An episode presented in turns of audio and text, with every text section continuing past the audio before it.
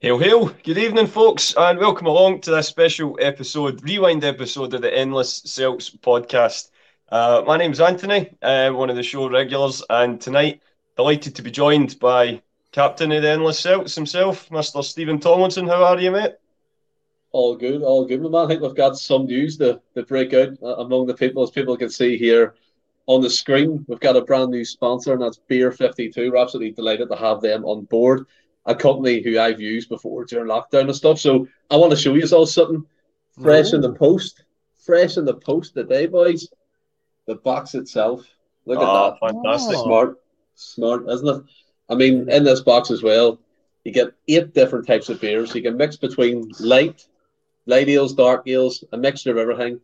And then on us, by the way, you get your free case by going to beer52.com forward slash sell. So just the they kind of go through this. It's absolutely mental, by the way. Just nuts. I love a craft beer. Never seen a man look so happy getting a box oh, of beer. he's loving it. Hundred percent. I mean, look at this. Look at all the different stuff. Unbelievable. Two chefs brewing. W- Ah. Wonderful. We'll have Molester Fruel. I can't really say that properly, but again, another foreign beer on the Right. incredible. And you also get snacks. You get snacks to wash it all down with. I think that's pretzels. Incredible as well. Like, and I think for myself, I'm going to crack open one Yeah, on quite the right, podcast to celebrate. Right. It's a rewind episode, why not? And, uh, exactly. Also joining us tonight, uh, so we're delighted from the Bhoycie Bus, one of our uh, good friends, Mr. Bustalgia himself, Phil McGinlay. How are you, my friend?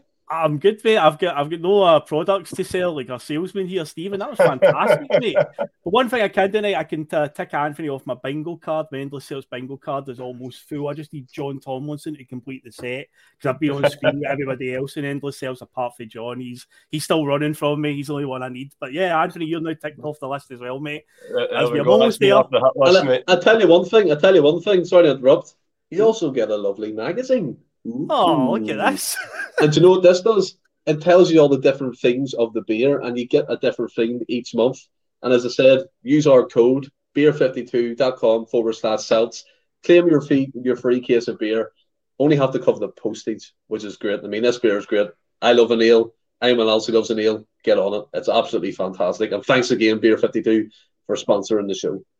I'm just delighted that you're branching out on reading different kinds of magazines now, Stephen. Uh,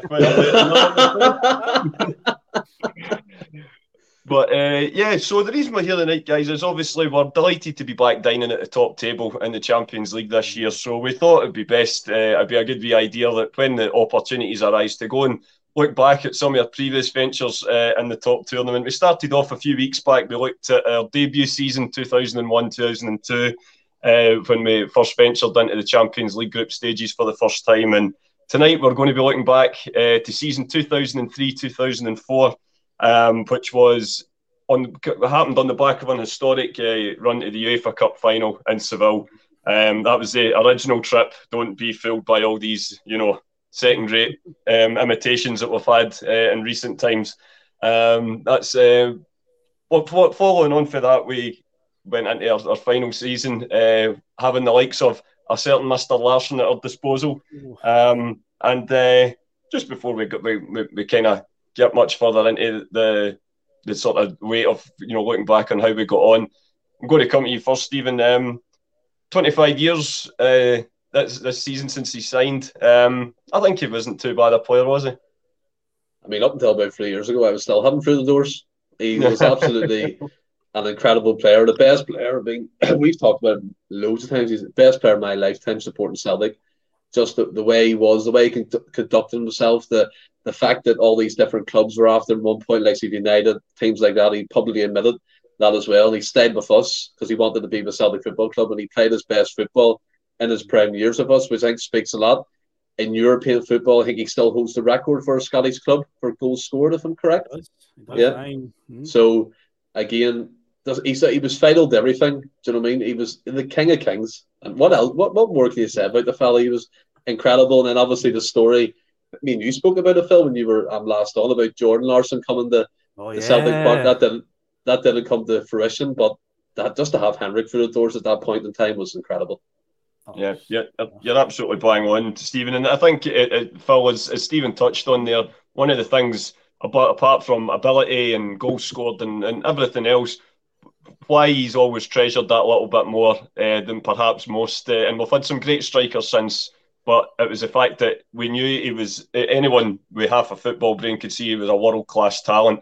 And yet, even with that, he, he gave us his. Uh, but you would, although he went on to win the Champions League and the the English um, Premier League after um, leaving us, he did still give us his peak years, didn't he?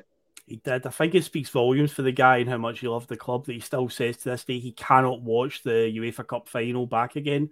Guys won the Champions League with Barcelona, but it's like that game with the the one that he regrets that UEFA Cup. Obviously, Champions League's a big one, but yeah, mm-hmm. he says to this day he still can't watch it back. I think that speaks volumes how much he loved the club and how much we loved them as well. Because yeah, I feel his pain there. I find it very hard to look back at. I don't know. I've, I've seen the goals since, but uh, yeah, fair play to the guy if he can't watch it again because it was it was a sore one. Of course, the time period we're talking about tonight mm-hmm. is right smack bang in that moment as well, just after mm-hmm. it.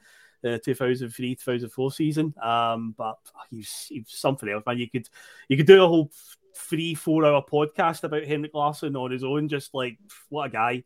It's every type yeah. of goal, world class player, and not to be overlooked. Just he was playing in Scotland. That's always the, the weirdest part. So many people down south, in particular, ah, he's only doing it because he's playing in Scotland. No, no, no, no. He's you've got to understand this guy was different gravy. Absolutely cut from a different cloth, man. Honestly. he was just he was different gravy, as they say. Just an, an absolute. It was a privilege to watch him. It really was. But you know that was this was going to be his final season uh, in Celtic colours. But I have to say he signed off in, in some the most stylish of styles because Umbro that season uh, unleashed an absolute tremendous uh, away kit. I don't, you know, we are talking about it off air, Stephen. Um, the original Black Magic away kit, for anyone that uh, can't remember, it was the original black one that had the gold trim sort of down the, the, shoulder area that sort of morphed into like a little Umbro uh, sort of sign that near the end. Um, it was an absolute belter, and we've had a few incarnations of it since. But for me, the 2004 version uh, still reigns supreme. What about you, Stephen? I mean that that kit strikes like vivid in my mind because I got Petrov in the back of it. I remember the gold letters. It was yeah. incredible to look at, and it was it actually felt nice on. Do you remember wearing it? Felt like a clothy type mm-hmm. material. It wasn't like yep. stuck to you or like a like a silicone or whatever. It was it was a fantastic kit, and as you said, there's been plenty of uh, times where it's been trying to re- uh, recreate it and different kind of looks on it. But that that kit was incredible, and it's kind of you can see the legs of Lenny in it. You can see Thompson playing in it. You can even see um Juninho as well. He played on it, didn't he? I believe. Yeah, I yeah I think it, it, it, became the third kit the following season yeah. when Juninho signed, and uh, yeah, I'm sure it, you're, you're, right. He definitely featured in it. Um, I'm hmm. sure. and you, you, can you can picture the players in it. It's one of them kits that strike your mind because you can picture everything, and it's it was a brilliant kit. I remember they brought out a very similar version in Brendan's first season, Phil. Um, it was the black, but it was I, I, I, thought it just it was almost like you know as if you bought a fake one of the original in Turkey. You know, it just it didn't quite have the same the same wow factor, but it was uh, I was definitely a fan of it. What about yourself? Obviously I had that. In fact, I like the pink kit as well that season. I like the yeah. going to be a bit out there with it, but it's no coincidence. Mm. Every black kit always feels just dead clean looking and like mm-hmm. really sharp. Um, the other one that springs to mind is 2012 13, the black one with tennis yeah. across the front. It had the tricolour on the underside of the sleeve. Mm-hmm. I remember Lenny with the trackie on and the collar. Oh, remember that? The, a skinhead Lenny with the big tricolour uh, mm. collar sticking out. I'm just like, that's the Neil Lennon that I like. This is all, right. yeah, but that was the, the the black kit that was associated with as well. Because see, black mm-hmm. kits and Celtic just seem to go really really well together down the years. Absolutely, that was uh, that was biblical. That tracksuit, I loved it. And like you say, of, of, all uh, managers that we had at the time, it was uh, Lenny. It was uh, it was an absolute cracker. You're bang on, Egyptian King.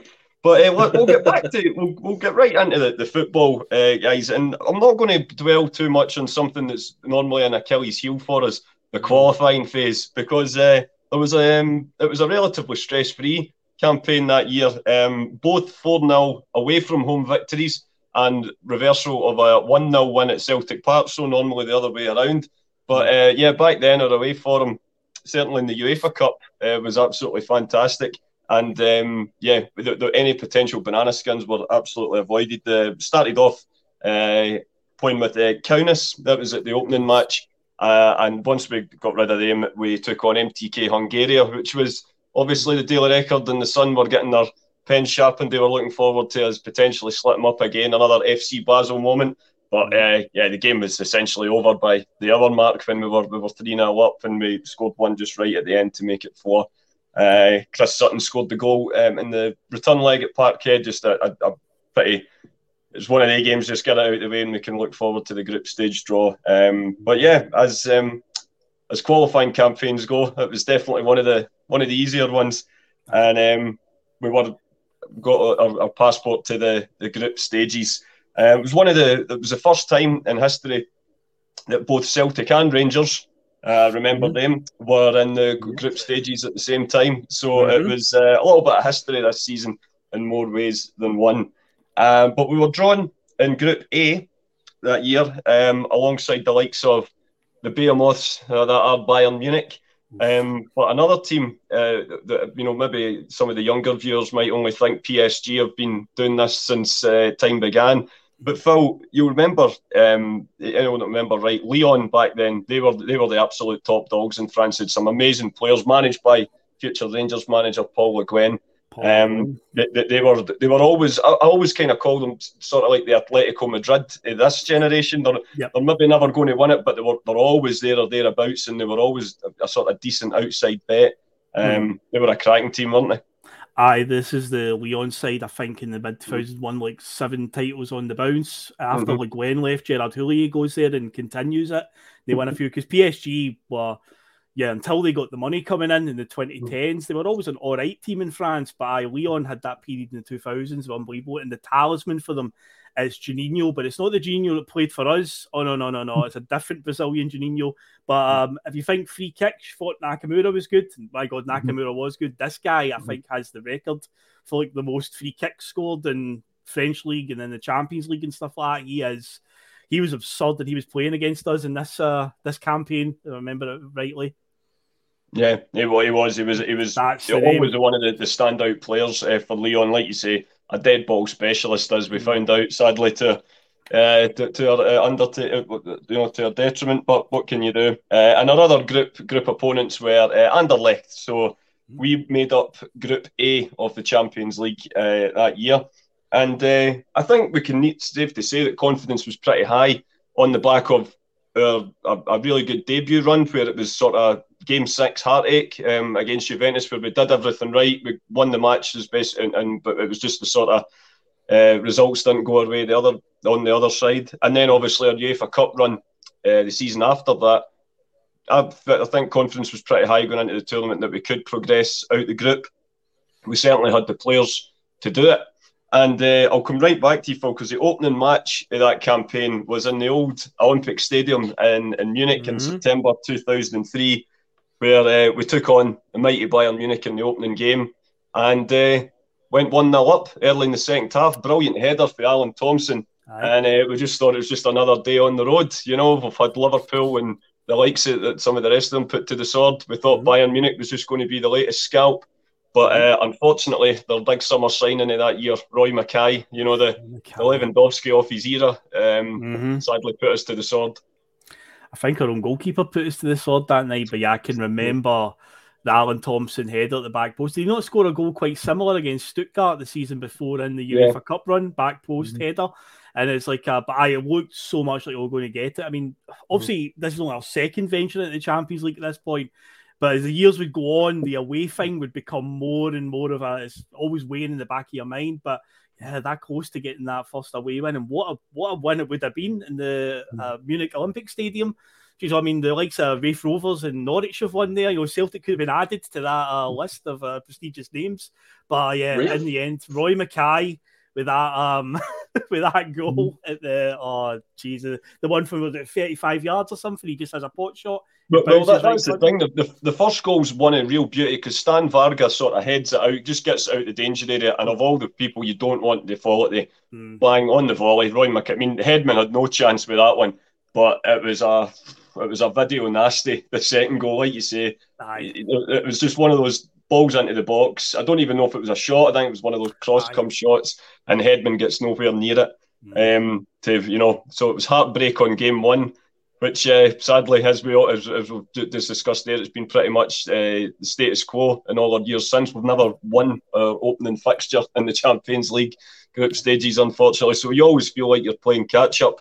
But uh, yeah, Stephen, my big brother once famously said uh, regarding that era, regarding Big Rab and Magnus uh, Hedman, he says, God, if we'd if we'd had Boruc a couple of years earlier, we'd have probably won the UEFA Cup and beat Bayern Munich away from home. Uh, do you think that's a tad unfair, or I know you've you've got always got a soft spot for dodgy keepers, so I thought you, you, you, you state your case for the defence. First of all, I do want to address something. Craig White and Stephen, why is the membership paused? I'll look into that. I'll have to speak to John. I did have no issue why or what what would be paused, but I'll get that check for you and let you all know. Um, in terms of the keepers, and if I go back to the Bayern Munich game as well, is I mean the Raith thing baffled me by the way, Phil. What about Nellies? I didn't know they went. They Raith and Norwich but... beat them in the UEFA Cup during the nineties at the Olympic Stadium. That's incredible. There's a famous That's picture, incredible. isn't there, at Starks Park? It's at Bayern Munich nil, Raith Rovers one. Aye.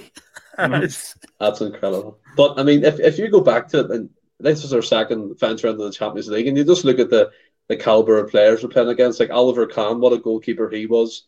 You have Ballack in midfield, you have Hargreaves, Pizarro, Santa Cruz up top, Makaay, who was a, lethal poacher at that time in European football, and is I think he's the assistant manager. We were discussing off air their mm. our nearest rivals across the city. So there's a bit of history there. And then you look at our team. I thought, like, I spoke about this a lot with uh, some friends of mine, Ryan McWilliams, who had done a rewind series with.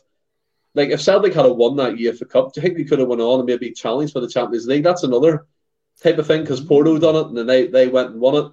Do you know what I mean? Obviously, they beat us, and off the back of that momentum, it continued on the Mourinho, and then they won the Champions League. Could that have happened to Celtic? Is that is that wishful thinking on our part? But like back to the key, definitely wishful thinking, but I don't think it's I don't think it's a, as absurd as it maybe sounds now, if that makes sense. Yeah. Because, Aye. like you said, uh, Porto went on to win it. Um, we certainly had the players there uh, to, mm-hmm. to do it. Um, I think Porto were technically a, a, a better side. I don't, uh, you know, in yeah. terms of skill and you know the, the likes of Deco, um, just pulling the strings in that midfield. But I, I, I, reckon if we had got to the last sixteen, shall we say, I think we would have fancied our chances against anybody in that era. Um, yeah, like you say, I, I, I, I think getting into the nitty gritty of it would have been a couple of bridges too far. But no, it's a, it's a fair point, Stephen. We certainly, I think, I, I, think, but that team, I think a lot of that team feel that they underachieved in the Champions League. Yeah, um, and I think as we'll as we'll go on and, and we see that it was sometimes just a, a case of a one decision here here or there um, that really did prove costly. But yeah, we certainly were a, a, a sort of juggernaut in Europe at that particular time. I think Craig White um, lads in here, the board the board wouldn't have followed through. I mean, that could be true as well. We all know the issues that we have with the, the Celtic hierarchy. But I mean, back to what you were saying, the keepers like Hedman, Marshall. I see that debut Marshall had at, the, at the Nou Camp. It was absolutely unbelievable. He was on fire. He saved everything. Obviously, you're paid off adrenaline. You didn't know you were going to play and all that type of stuff. And he was fantastic. And then you had Hedman, Douglas still around. And I like Magnus Hedman. I thought he was all right. He, he had a promising start in his career from what I've read up about him in terms of playing in English football. And then he obviously tailed off. They came to us and that kind of decline continued. But there was potential there about him. Like, it was a Swedish number one at one point. He I, certainly arrived to a great fanfare, and there was a lot of money spent on him for you know back you know, in terms of you know real terms for for what we paid. Mm. Um, and funnily enough, uh, I might contradict myself a wee bit here because the next game that we're going to mention, he actually did have a brilliant game at Celtic mm. Park that night. Um, it was more the away games where uh, sadly um, he, he, let us down. But uh, Phil, you'll remember as we, we talked earlier that Lyon um, at that time were an, uh, were an absolutely fantastic team. And I still vividly remember driving through or being in the car driving through to this game. Hmm. And um, the the media, even the, the Celtic supporters within the, the, the, sort of broadcast media, were very much a case of this is the this was going to be the first damage limitation job um, mm. we were going to have in the Champions League. It was very much if we can keep this to two or three, then it would be pretty respectable. Mm-hmm. Um, but fair play to Lyon, they did only keep it down to two because we uh, absolutely produced the goods. Um, it was one of the. Uh, it sometimes goes under the radar because perhaps some of the other results we've had have been the sort of sexier names. But I reckon if you go, you can go back to that match against Lyon at Celtic Park as as good a night as any as we've had. You know, the atmosphere was incredible.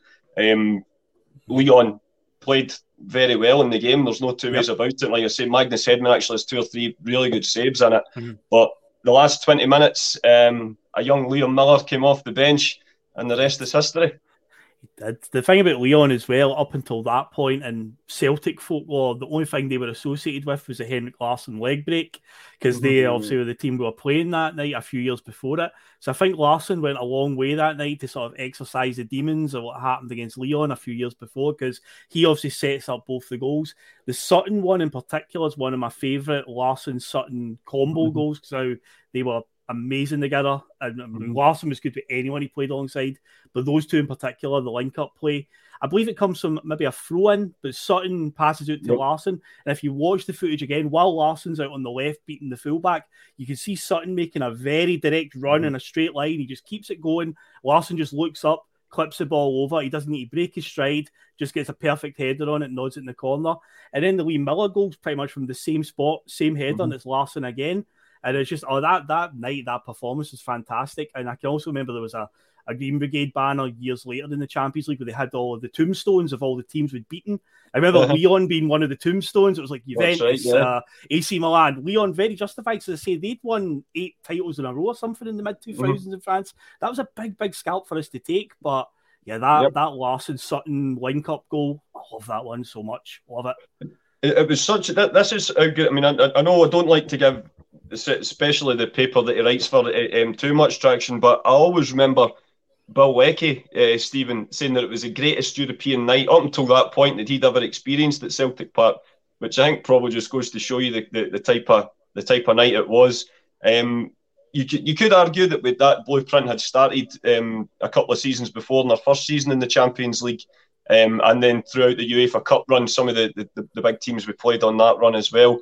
But it, it was again just another one of those nights where it was that special atmosphere, that fortress, as you've often described it, um, that Celtic Park uh, was back in those days. You turned up not fearing anybody. Well, yeah, I mean, to point it as well, I was speaking to Phil off air, and there's a stat floating around saying among this group, we played a home game. It was our 100th and our 72nd win during a period mm-hmm. of time. That, that's an incredible stat to think that people came and they got beat that often because it was such a fortress. My only gripe is now that seems to have tailed off a bit. And you, you kind of, I know we've spoken about it before, Anthony, but I do feel there's a lot of tourist kind of attraction at Celtic Park and European nights for people wanting to be there for the You Never Walk Alone video and it, putting it on Twitter. It all looks pretty, it all looks good in pictures, but I want it back to that time where you have Martin O'Neill in a tracksuit, run up and down the lane, going mental. You've got the fans singing from start to finish no stupid breaks in between. The Champions League anthem's going, the players are up for it, they're ready to rock and roll. You know, like the atmosphere is fantastic. We all know it's well renowned, but we need to get that intimidation factor back again, where teams are scared to come to us. We did well against Real Madrid, 100, percent and they were too much for us in the end. But when we have like Leipzig and all coming up next and stuff, we, we need to really show our metal and show we're a force again in European football. But to tail back what we're saying about this game against Lyon, not going to pretend that anyone watching are uh, used to as well. My memory's hazy, right? It's hazy. But what I can remember is the impact Liam Miller had mm-hmm. coming off the bench.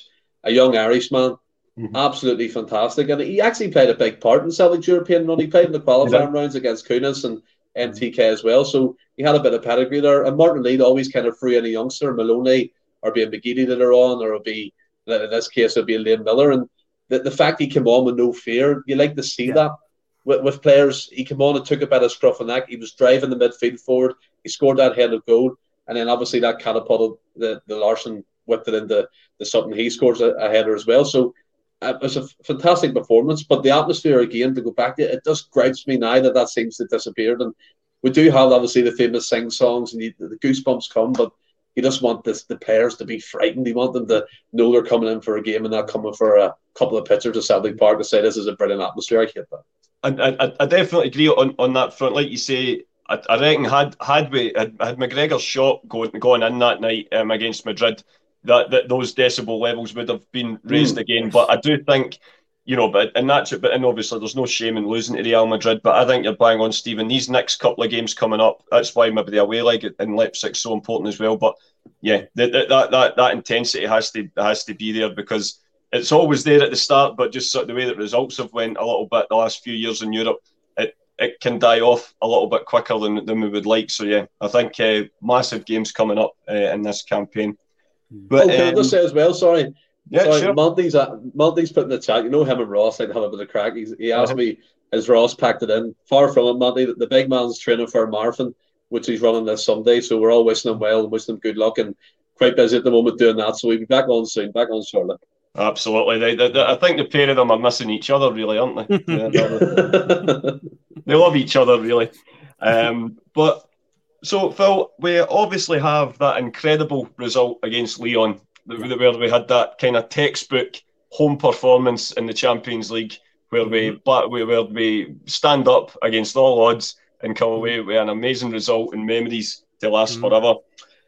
And then a couple of weeks later, we had the textbook away performance in the Champions yep. League, where this was this was going to be the night. Obviously, like you said, the the textbook sort of away form was starting to uh, have its sort of starting mm-hmm. to create headlines in the media. But we did think this was going to be the game after everything we'd done against right. Lyon, after everything we'd done the year before in the UEFA Cup.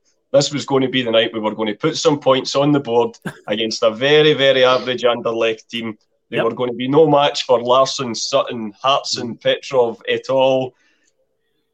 And then it all went tits up, and we had it was just one of the worst games of football I remember really watching mm. Celtic play in Europe. It was it was dreadful. I, from what I remember watching it, I think we had a fair few chances. It was one of those mm-hmm. typical we lost a shady rubbish goal, typical mm. goal that Celtic would lose away from home in Europe. I believe it was a Ivorian striker, Aruna Dindane, that was mm-hmm. the the uh the one that haunted us that night. Mm-hmm. But um, yeah, I can remember going into that game and thinking they would be that we'll you know come away with a win there. No problem. Yeah, one of those ones where even when they scored, I think the commentators were even like stunned that mm-hmm. how how could Celtic be losing this? Because I say we did squander chances again and yeah, it's one of those, uh, you know, just typical what would would be, be, uh, be the blueprint, as you said, going mm-hmm. forward. Teams like Aalborg, there's one for your mm-hmm. future uh, rewind episodes. There's another well, one. Forward to that, that level.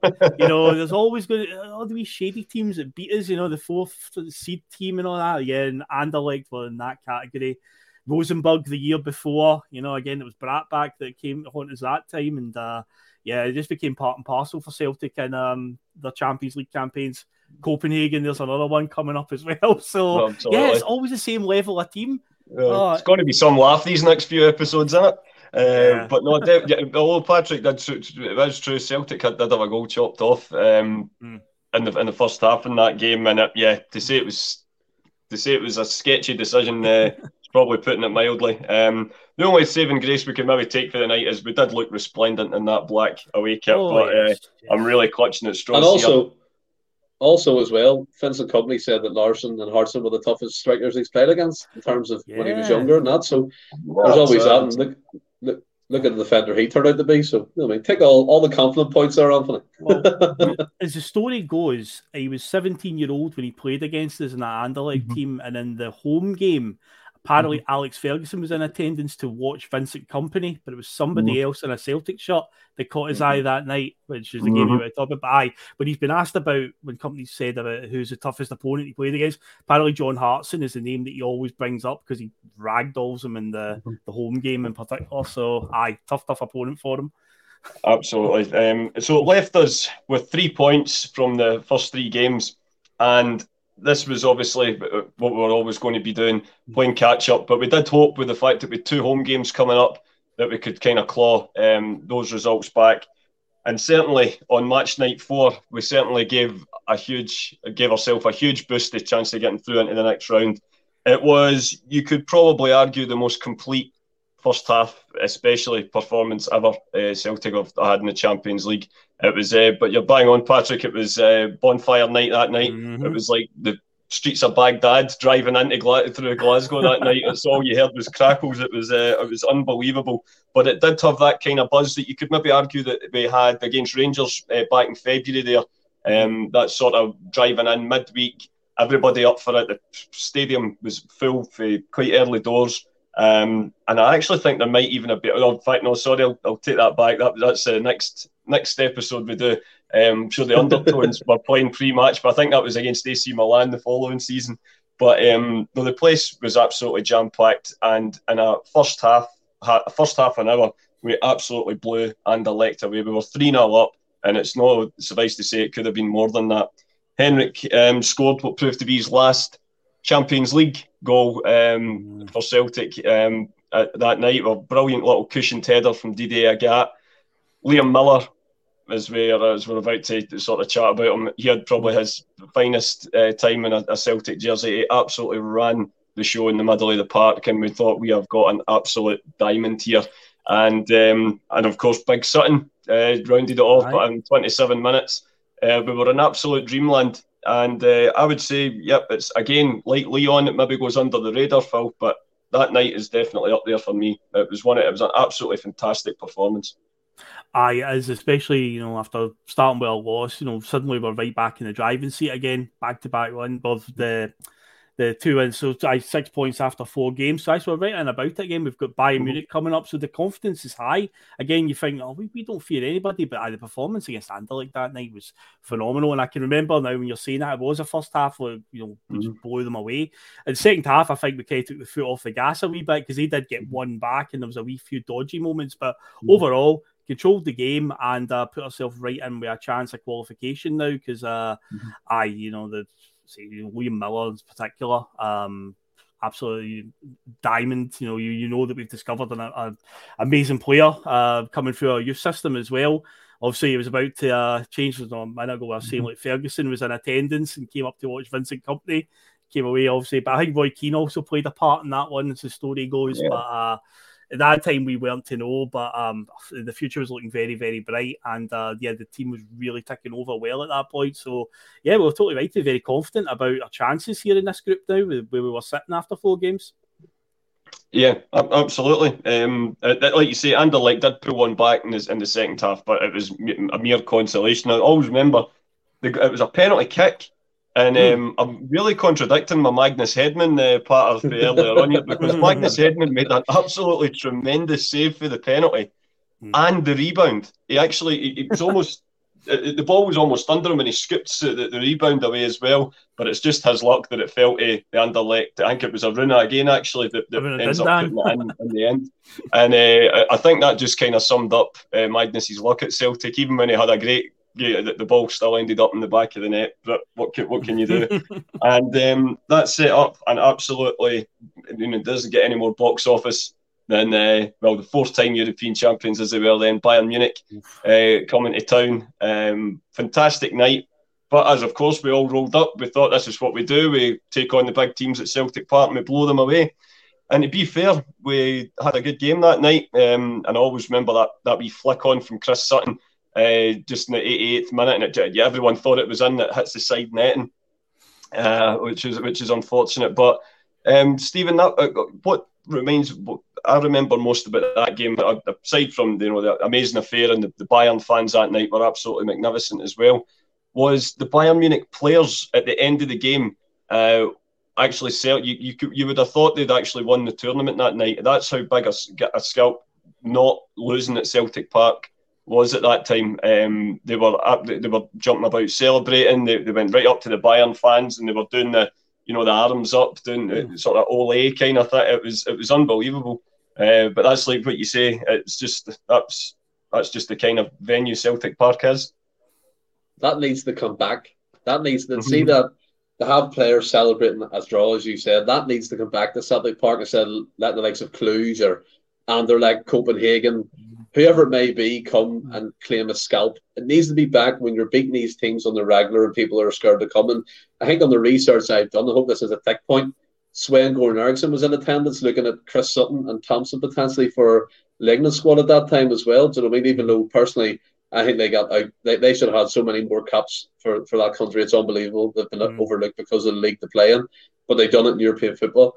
What I love as well, it's kind of the romance of it all yes, regardless it was a nil nil, whatever, but it's the fact that these players have been called no marks, so they're, they're, they're not good because they play in a certain league.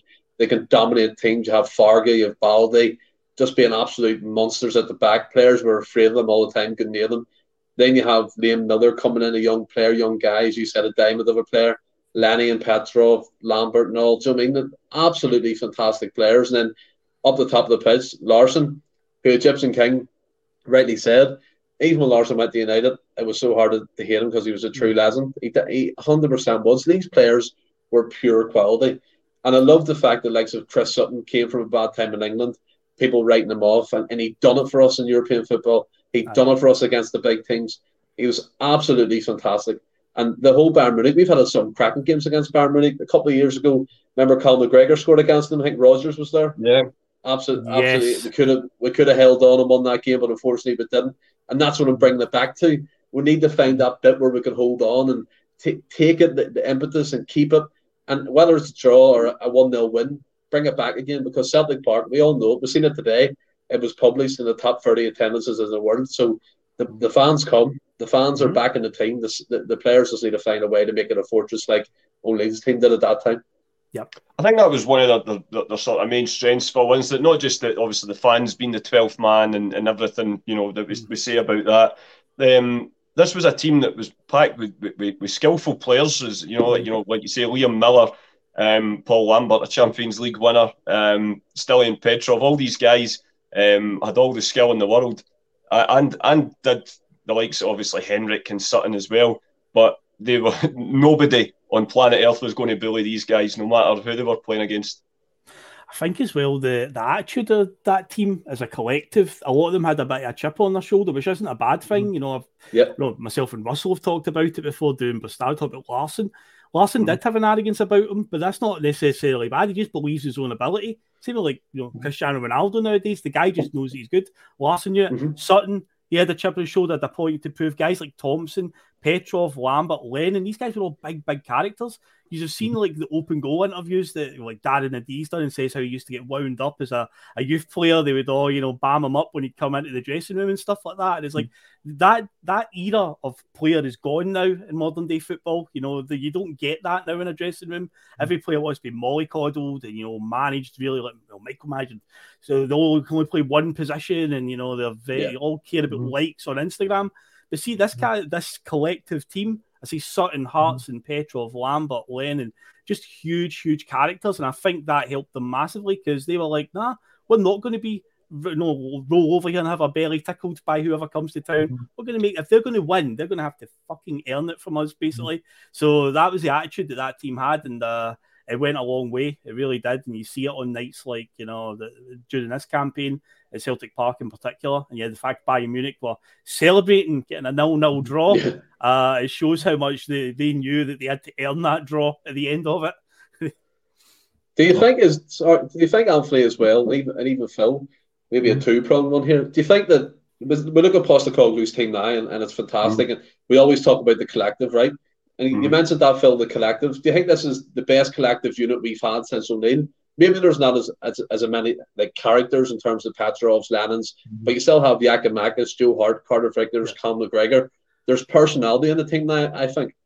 I'd say the only one that's between that and O'Neill is probably one of Lennon's squads, maybe like the one with like Hooper, Stokes, Commons, Mulgrew. Mm-hmm there was a bit of a like a good camaraderie there, which of course became a detriment for the next manager that came in and took over and tried to change so much. Ronnie Deila, it was the click that yep. ended up uh, forcing him out a wee bit in the end. But yeah, I think like at that point in time we were learning, but between you know that we had like Strachan's team, Mowbray, and then even like Brendan Rodgers' teams didn't have that sort of camaraderie. So I think yeah, like, like yeah, I'd say Lennon's probably had the closest to the O'Neill one, and that probably comes from the fact that Lennon played under the O'Neill. Yeah, so it probably yeah, you know, true. came from him.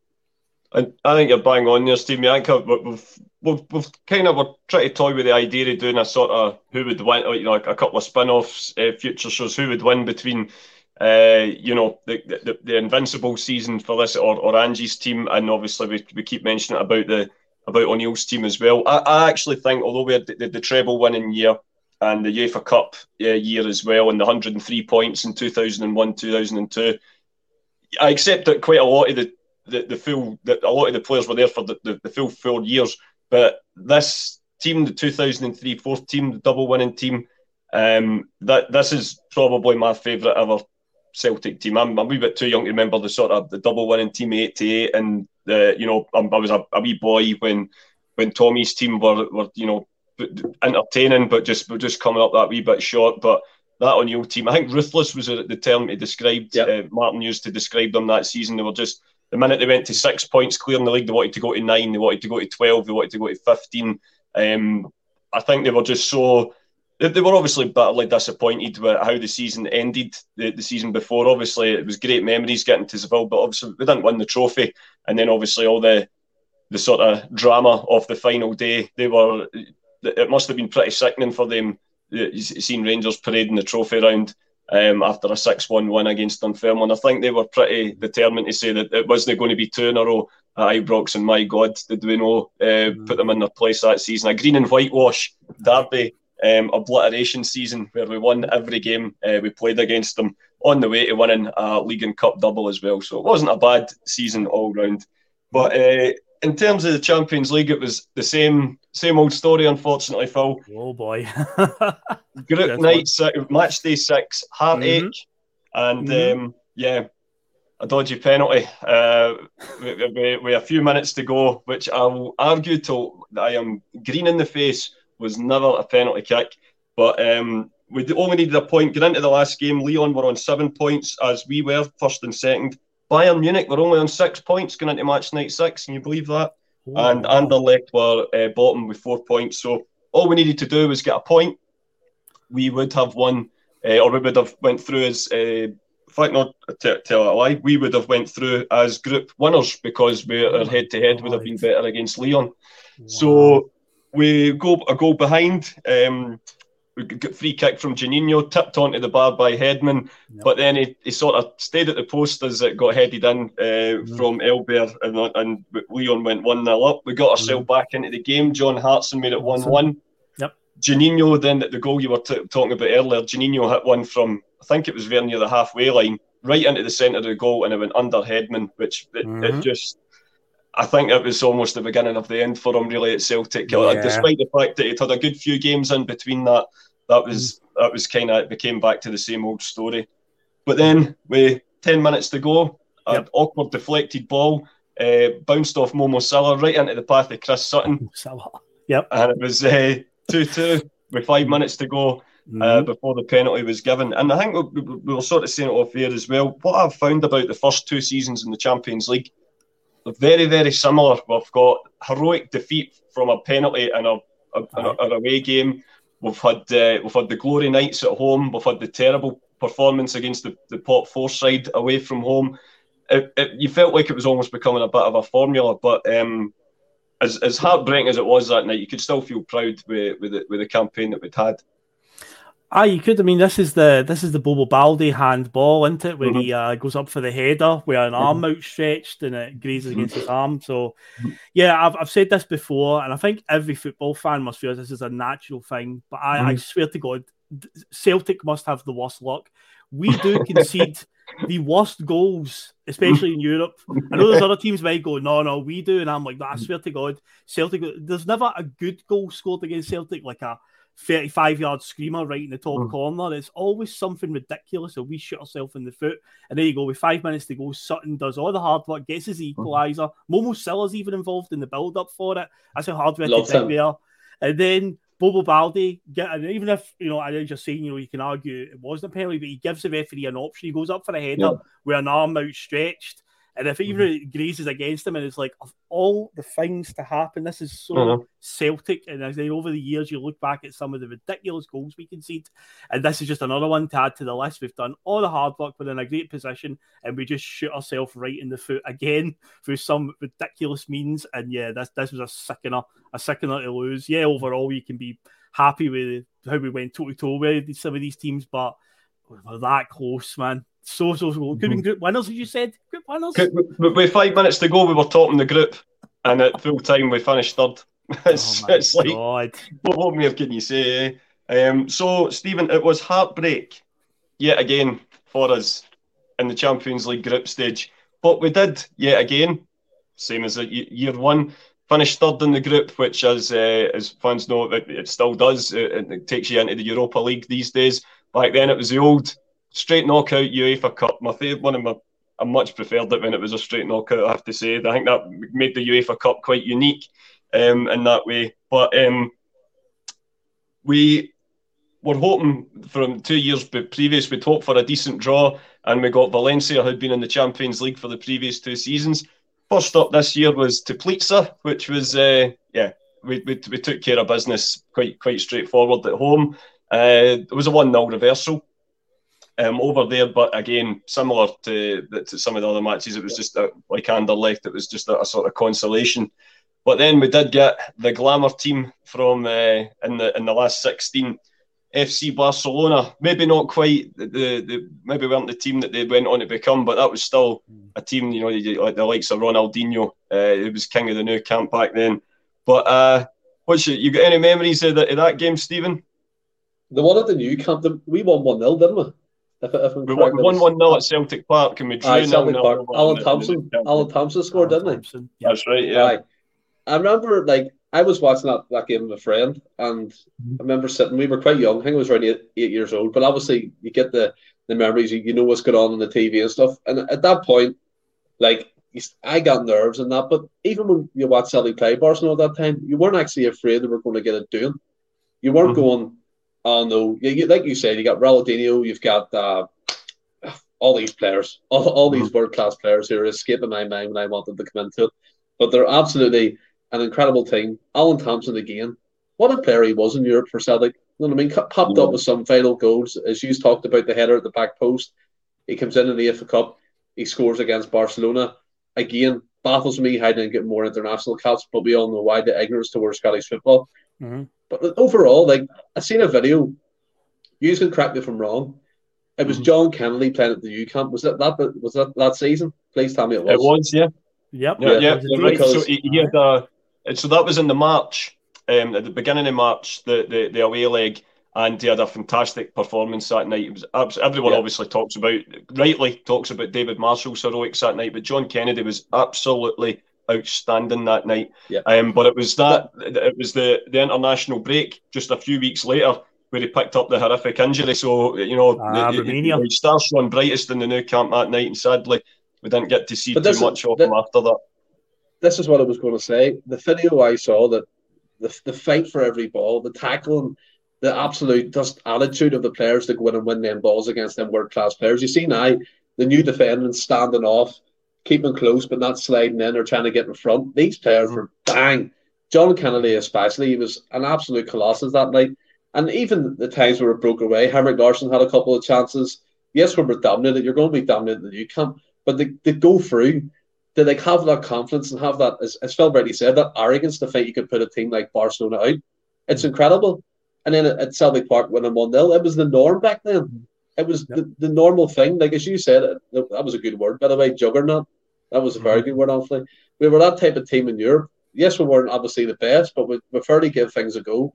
And we proved it against that Barcelona team. And that, as you rightly said, Ronaldinho, unbelievable. Probably one of the best players in the world back then, if not the, the best player in the world. Hmm. Yeah, I, I, would I would say it was at, at that particular time. Yeah, I, I think so. I think um, it, it, was just I think it was just so skillful and um, but like you say, he's uh, you could argue that he was Superman, but um, I would say Phil that maybe David Marshall had kryptonite in his gloves mm. that night. Oh man, the the thing is as well the uh, the first leg there's obviously the halftime madness because the game was on BBC. They covered the UEFA Cup games, and That's I can right. remember at halftime. I want to say it was maybe Dougie Donnelly was still hosting at that point, and hmm. obviously he's like they're talking in the studio at halftime. He says, "Oh, by the way, we've hmm. just had news of uh, an incident in the tunnel." And turned mm. out Rob Douglas and Thiago Motta had got into a scrap in the tunnel at half time, and it was like both of them being sent off for the second half. And it was like, I remember that my first thought at the time was, Who, who's our sub keeper? Because this boy Marshall had never ever played for us. Because right, we still yeah. had Hedman, who'd also fell out of favour. I think Javier mm. Sanchez Broto may have still been on our books, but he was on the bench mm. that night. It was uh, this youngster, David Marshall. So he comes on for the second half. But Barcelona also had Javier Saviola sent off in the second half. They went down to nine men. But um, okay. aye, Thompson scores a goal. It's like um, a nice cushioned header into his path, and it's like a, a scissor kick, wasn't it? Like he goes a, a side scissor kick, and volleys it in. But it was phenomenal scenes, and obviously hold on, get the win. So you, we played a half with a, a, rookie goalkeeper in, and of course we still had some league games between there. So Marshall just mm-hmm. basically dropped back out of the team, and Douglas was back in for their games. You know, and O'Neill didn't think, right, this boy's going to have to play in the Nou Camp. I may as well give him some game time. No, no, no. His first actual start was in the Nou Camp, and there was one save in particular quite early on where he gets right Mm. down, I think it's Xavi or Iniesta's feet, like he's right Mhm. on goal, and he's got no fear and just gets right down there and just jumps on the ball before he can get a shot away. And it was like, but it was like that all night. Every time they were coming forward, it was like pure, oh my god. My Was there heart not- was there- Wasn't there a save in like the first couple of seconds when the ball was dinked over and one of their I- players ran onto it and he comes out and just smothers it? It, it was just Aye. fearless, incredible. Oh, That, that happens. That that moment happens in about the first forty seconds of the game. We were still getting Yeah. our drinks in for the bar, getting ready to go sit down, and we were like, "Oh my god, man, this is going to be an absolute annihilation." And uh, but no, it was a it was a fantastic performance for David Marshall, and uh, oh, you know maybe maybe- and it didn't quite work out for him at Celtic, and uh, but he Mm. certainly you know like so many other players, maybe like Tony Watt. Their name's going to be synonymous with a great a great performance against the Catalan Giants. So yeah, it's um, he always Do he's always welcome do back. think- I just hope he do doesn't uh, kill one of the games when we play against Hibs. Do you think Sorry, sometimes Stephen, that, on you yeah, go. do you think sometimes that can kill a player? We see it with Possibly. Tony Watt. And Possibly. obviously yeah. we know that obviously Marshall and him are two different characters. Marshall's obviously going to have a better career, but sometimes it's interesting to see that high and then they just keep going down and down, isn't it?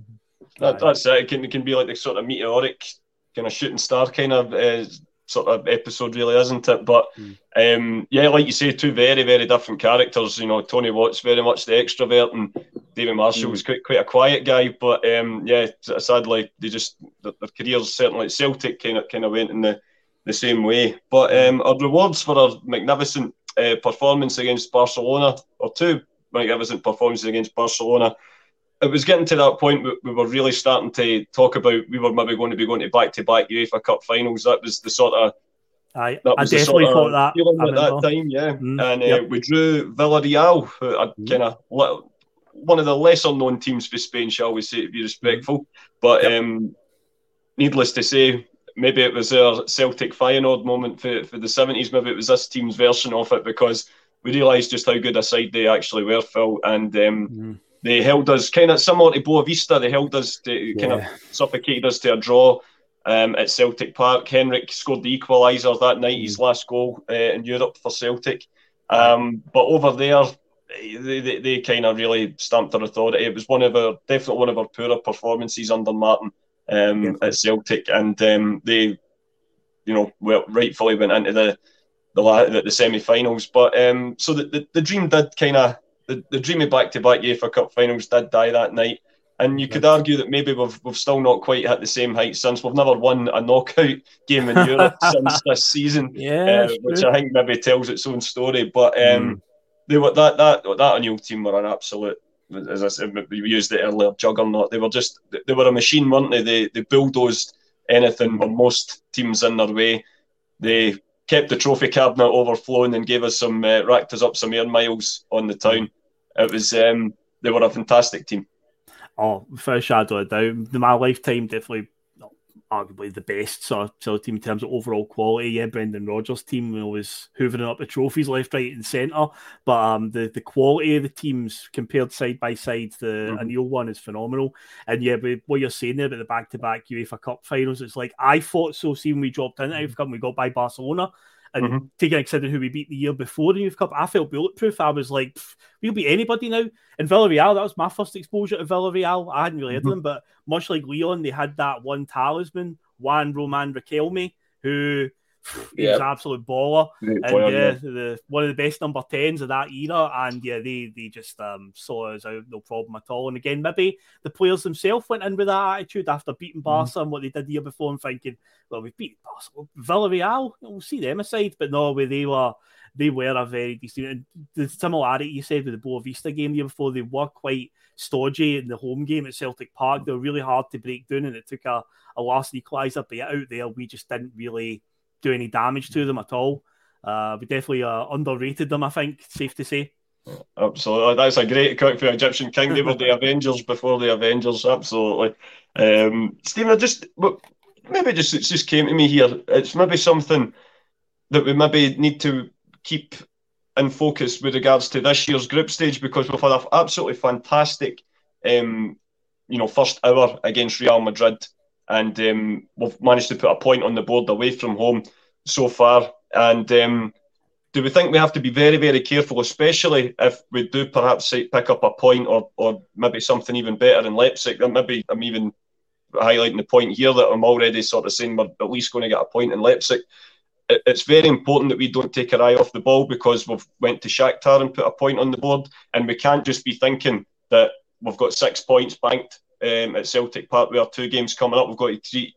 Obviously, it's what Ange does. We treat each game as it comes and give it um, our full attention. But we, we have to make sure that we don't underestimate any of these guys because we have to say that Shakhtar, Leipzig, Celtic, although we maybe are we're without doubt the biggest name out of the three, um, but you know that doesn't stand for much in terms of football these days. Well, I mean, if you go back to the Villarreal game, I think a wee bit of complacency set in. Mm-hmm. I think Phil alluded to the fact that if you if you're beating Barcelona, all albeit one of their players to be arrogant, but sometimes that kind of mentality gets set in, be like, we beat the big dogs who's Villarreal, so to speak. Mm. But then you get introduced to the likes of Riquelme, who went on to be one of the best midfield players of his generation and a number 10 role as well. I think Monty alluded to the fact he was always a player I signed, a championship manager, a football manager. Yes. So he was absolutely um, a fantastic. And it kind of is similar, similar to this season. You're right to point out, Anthony. If, if you look at the fact we went to Donetsk, albeit Warsaw, they couldn't play in their home country because we all know what's going on there. But we, we get a respectable point. Me personally, I think it was two points lost because I think we could have been more clinical in the game. We could have won that game. But again, that's another discussion which we had previously in the podcast. And uh, you look at Leipzig, uh, these games come up away in Germany, and we can't take our eye off the ball because they have the likes of Timo Werner, Timo Werner up top, and and Nkunku, that the the fella who is highly sought after in European football. Mm. It's by no means fate going to be six points banked at Celtic Park. It's going to be six points we have to work hard for and go after and be on the front foot. And in Germany, I want a draw or a win. I will not accept a defeat because that for me spells the end of our, our, hopes in the latter stages of the Champions League. And it'll be a dogfight for for third place. I want to keep his momentum going. I want to keep us challenging for that second spot for as long as we physically can. Like O'Neill's team did, as you said, ruthless. They wanted to be six points, seven points, eight points clear. In European football, they wanted to be there to take part and not just to make up the numbers. And I firmly believe Postecoglou is setting that mentality into the players to do that because you can see it. The Real Madrid game was it was one of them games where they were smart in their thinking. They let us waste their energy for 60 minutes and then just mm. sunk us 3 0, boom, bam, bam. That was game over. Aye. Absolute top ballers doing that. Against Donetsk, they did it quite similar, but not to the same scale. We kind of mm. huffed and puffed and hit us in the counter attack. Their player, uh, Mudryk, the left winger, who's going to be an absolute machine in European football. He, he's incredible. What a guy. But we need to be there and lose the mentality of going, we're, we're so happy to be at the top table. Oh, thanks very much. Give us the money, UEFA. Let me, let me milk you for the money. We need to be there to, to take part, challenge for second place, and go at it and make us, like O'Neill, did a force in European football again. Well, there, there we go. I think we just, we should, Big Ange should just get Stephen in that dugout um, or in the dressing room before the next game, uh, Phil. I think um, we would definitely make sure the players know what's expected of them. Um, so, guys, that's that's most that's more or less done in terms of we've you know we've looked back over uh, what was you know very memorable, but unfortunately, um, you know, but it didn't end in any, any glory in terms of the Champions League. Um, and we had a, a good, honest run in the in the UEFA Cup that year. Um, but just before we finish off, I just I'll come to yourself first, Phil, and then I'll, I'll let you sort of round it off, Stephen. But I felt um, it wouldn't be right to not have a, a, little sort of mention to a player that really did light up that, that Champions League campaign in Liam Miller. Um, like we say, to, to coin a phrase from uh, Micah Richards, he sort of burst on the scene that season and um, he started off, he, had, he scored against Arsenal in a pre season friendly and um, you know, it, it sort of broke into the team, and you know, it, it, it impressed. It scored a few goals in the league. You know, the likes of uh, Dundee United and, and Hearts, but like the like the, the, the, real good players, that when the the lights came on brightest that he, he shone. He, he came on uh, in a, a, League One at Ibrox, played very well, mm-hmm. and then in, in the games in Europe, that's where we really seen just what a talent he was. I found out now we talk about players that don't sign for us and say they're the ones that got away. He's a player mm-hmm. that we had, and he was another one that got away. Had a great what could have been moment, and obviously what happened happened at the end of the season. But Eddie, you can't blame the lad. Man United still, you know, come and call, and you've you know, you got to do it. Um, but what a player he was, and it was such a shock out of nowhere a few years ago, and he was in his sort of mid thirties, wasn't it? Uh, yeah. yeah. I mean, I'm 37, so that just shows you. you know, it's, when I heard that news of him, you know, it was uh, cancer. I was just like, oh, I mean, I lost my mother through cancer as well, and it's, it's just it's not anything you want to experience uh, at all. And yeah, when I saw that story years a few years back, it's just a, a real shock to the system because in my mind, you know, he's still that, you know, full of life, young or early twenties would have been at that point, mm-hmm. scoring the goals against Lyon and Anderlecht, stuff like that. So mm-hmm. Uh, it was an absolute, um, absolutely devastating story. And uh, but what what a what a player he was when he, he turned out for us in that season in particular you know. And then probably again, it's a case of young lad, no fear. Same with David Marshall mm-hmm. later in the season, you know, young lad, no fear. Again, you know, they just know how to play one way, and it's uh, mm-hmm. he's um, an absolutely tragic, tragic story. But the memories that he left with us for that season in particular, phenomenal, phenomenal man.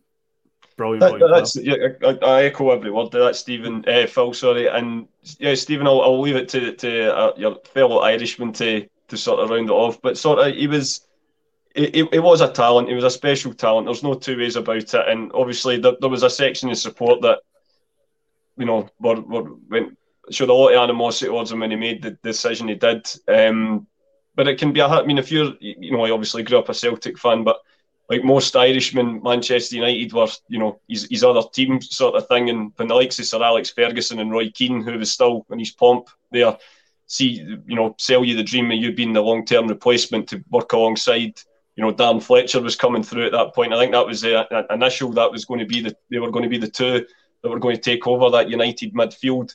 Um, you know, you, you, you can't really blame anyone uh, for, for, for making the decision they did. It's just a shame that it, it didn't quite work out.